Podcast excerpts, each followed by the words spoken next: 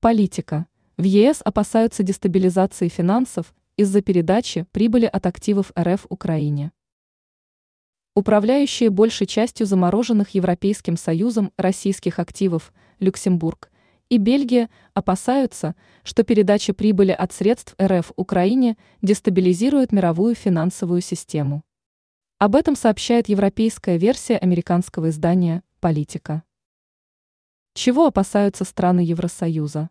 Политика приводит заявление главы бельгийского правительства Александра де Кроа, сообщившего, что Бельгия вместе с Европейской комиссией и странами Большой Семерки ищет структурное решение по замороженным российским активам, которое бы не дестабилизировало международную финансовую систему.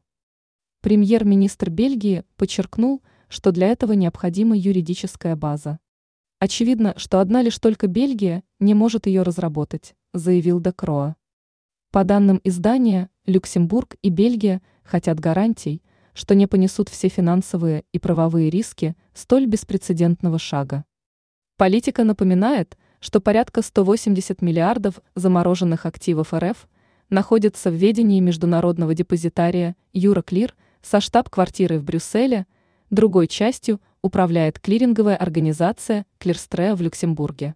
Отмечается, что в целесообразности передачи Украине прибыли от российских активов сомневаются также Германия, Франция и Европейский Центральный банк, опасающиеся потрясений на финансовых рынках и ослабления евро как резервной валюты.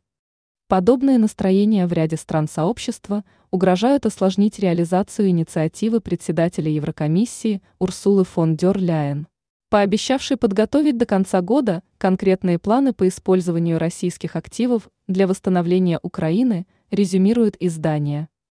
В сентябре Еврокомиссар по вопросам юстиции Дидье Рейндерс заявил, что конфискация активов возможна только по решению суда и призвал к выработке единых европейских правил на этот счет.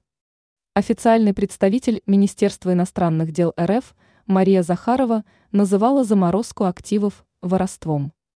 Председатель Центробанка России Эльвира Набиулина сообщала, что готовятся судебные иски для оспаривания заморозки резервов.